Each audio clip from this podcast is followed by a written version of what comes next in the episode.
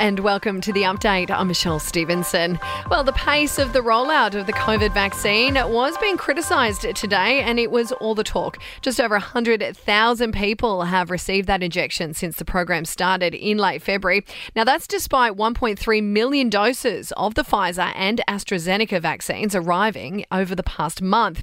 Health Department boss, though, Brendan Murphy, is defending the slow process. We can take our time, set up our systems, do it safely and carefully. We are expanding our rollout every day. Every day there are more aged care facilities being done. Every day the states and territories are setting up more clinics. Well, Labor's Richard Marles has hit back. He says that target of 4 million injections by next month is actually looking unlikely. It's what the government committed to. That's what we expect the government to ultimately uh, fulfill.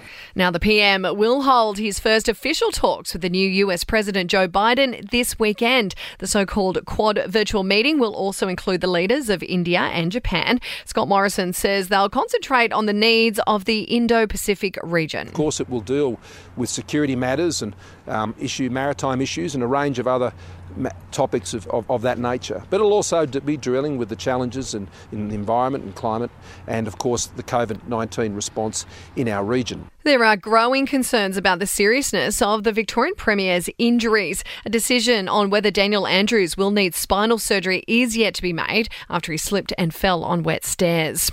It seems it's getting harder for people in regional Australia to buy a home. There was a sharp drop in affordability in the December quarter. Now, that was due to rising prices as well as a fall in income. And it was a star studded send off in Melbourne today for legendary music promoter Michael Gudinski. Dannii and Kylie Minogue, the Rubens, as well as Jimmy Barnes were just some of the family and friends who showed their support. Taking a look at sport now, and Cameron Smith has ended speculation about his playing future. He's announcing he's hung up the boots. The hooker retires with three premierships from the Melbourne Storm, along with a record for the most NRL games played and most state of origin appearances. To your entertainment news now, and Selena Gomez is considering retiring from singing to focus on acting. Now, the star is pretty keen to take a step back from the microphone, and that's after she continually is copying it from music critics. She said she's had enough. And Zayn Malik has now joined the growing list of stars who've taken aim at Grammy bosses. The former One Directioner insisting that the awards show has little to do with talent.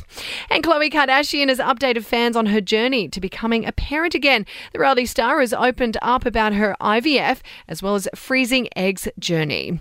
Now, that is the latest from the Nova Podcast News team. We will see you tomorrow morning for another episode of The Update.